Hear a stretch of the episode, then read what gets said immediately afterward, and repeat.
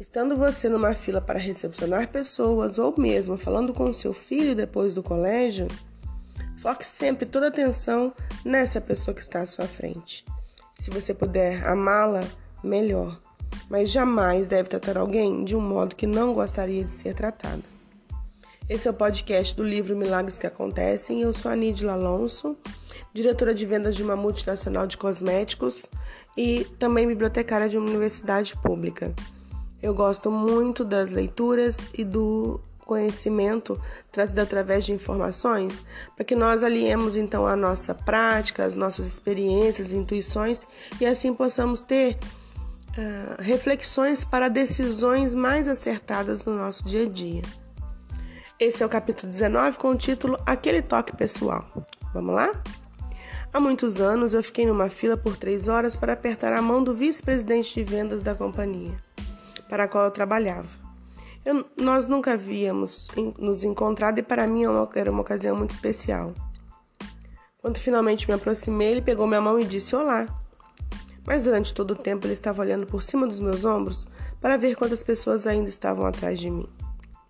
Ainda hoje eu me sinto magoada ao pensar nisso. E naquele mesmo instante eu decidi que se alguma vez eu estiver nessa mesma posição, eu darei toda a atenção à pessoa que esteja à minha frente, mesmo que se implique numa fila interminável. E como as coisas mudam, sempre há pessoas na fila para me cumprimentar, e eu faço o melhor para permitir que cada uma se sinta importante. As pessoas geralmente perguntam, como você faz isso? Não fica exausta? Claro que posso estar fisicamente exausta, mas continuo porque eu sei como é duro ser ignorada por alguém que é importante para você. Então, estando numa fila de recepção e, ou falando com seu filho, preste toda a atenção nele e na pessoa que está à sua frente e ame-a, se for possível. Porque você nunca deve tratar alguém com a maneira com a qual você não gostaria de ser tratada.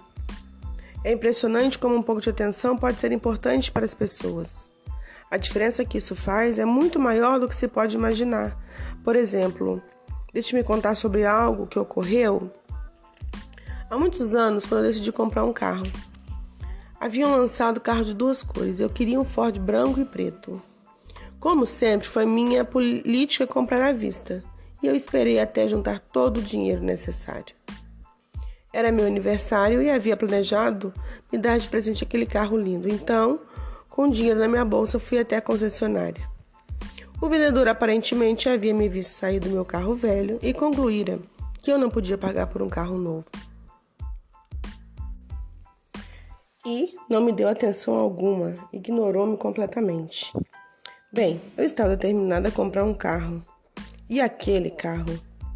Então, eu pedi para falar com o gerente. Mas ele estava no horário de almoço. E como eu não queria esperar uma hora naquela loja com aquele vendedor grosseiro, eu decidi dar uma volta a pé. Exatamente do outro lado da rua havia uma concessionária Mercury. E como tinha tempo, eu decidi dar uma olhada nos carros. Havia um Mercury amarelo que custava um pouco mais do que o Ford. Mas dessa vez o vendedor era muito cortês, interessado e rapidamente descobriu que era meu aniversário. Pediu-me licença por alguns minutos e quando voltou, conversamos por algum tempo. Quando eu percebi, estava me desejando feliz aniversário e colocando uma dúzia de rosas vermelhas em meus braços. E foi assim que eu comprei um Mercury amarelo em vez de um Ford branco e preto. Eu sempre acreditei na importância do toque pessoal. Então, todos os meses, as consultoras que estão para se formar diretoras de vendas recebem orientação em Dallas. E eu as convido para um chá na minha casa. Eu faço isso há tanto tempo que se tornou uma tradição. É difícil acomodar centenas de mulheres numa sala e já me foi sugerido que eu alugasse uma sala de recepções. Mas eu amo recebê-las como convidadas. Sirvo chá e biscoitos feitos em casa. Eu mesmo faço a mistura da massa para biscoitos e a minha ajudante assa e congela. Elas parecem adorar a ideia de estarem comendo biscoitos que eu mesma preparei. E elas realmente gostam dos biscoitos. De fato, já tivemos tantos pedidos de receita que a minha assistente teve a ideia de editar um livro de receitas da diretora, com vinte das minhas receitas prediletas. Algumas dessas meninas levam biscoito para casa para seus filhos ou para alguma consultora, simplesmente por ter sido feito por Mary Kay. Portanto, é óbvio que meu pequeno toque pessoal é importante. As futuras diretoras adoram tirar fotos comigo.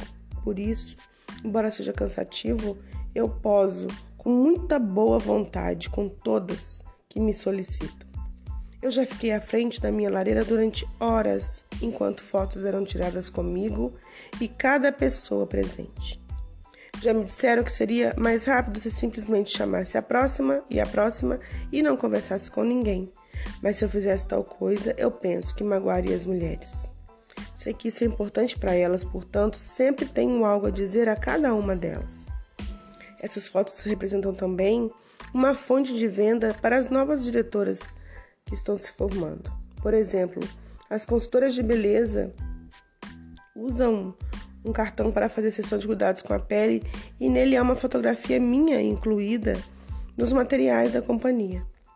As consultoras sempre dizem: esta é Mary Kay, a presidente da empresa, e já é bisavó.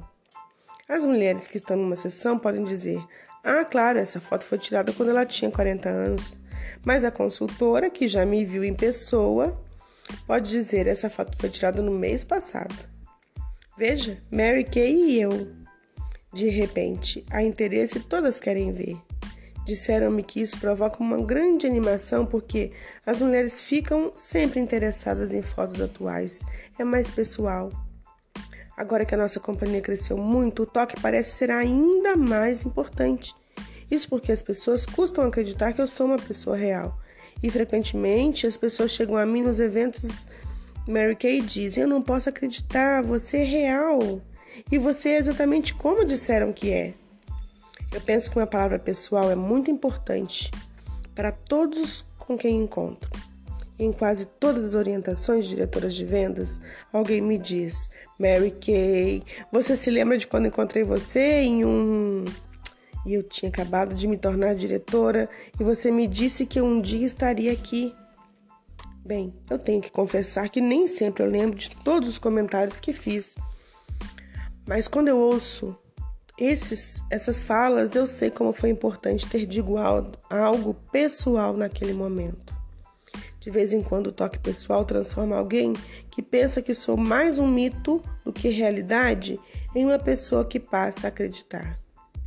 Recentemente, um homem fez quatro telefonemas interurbanos insistindo falar comigo. Eu estava numa reunião e a Jennifer dizia a ele que eu não estava disponível e perguntava se podia ajudá-lo. Finalmente, ele contou o motivo da ligação.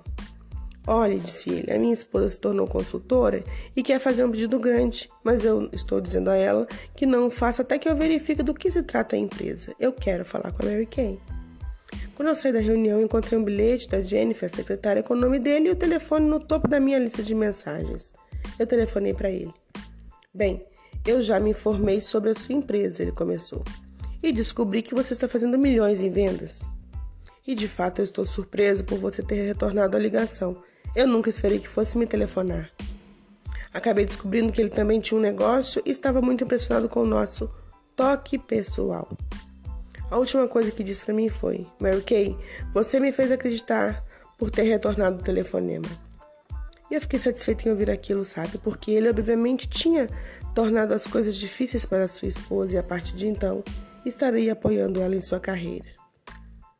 Como eu enfatizei lá no capítulo nove, é muito importante para a nossa companhia ajudar mulheres uh, e consultoras independentes a ganhar o apoio de suas famílias.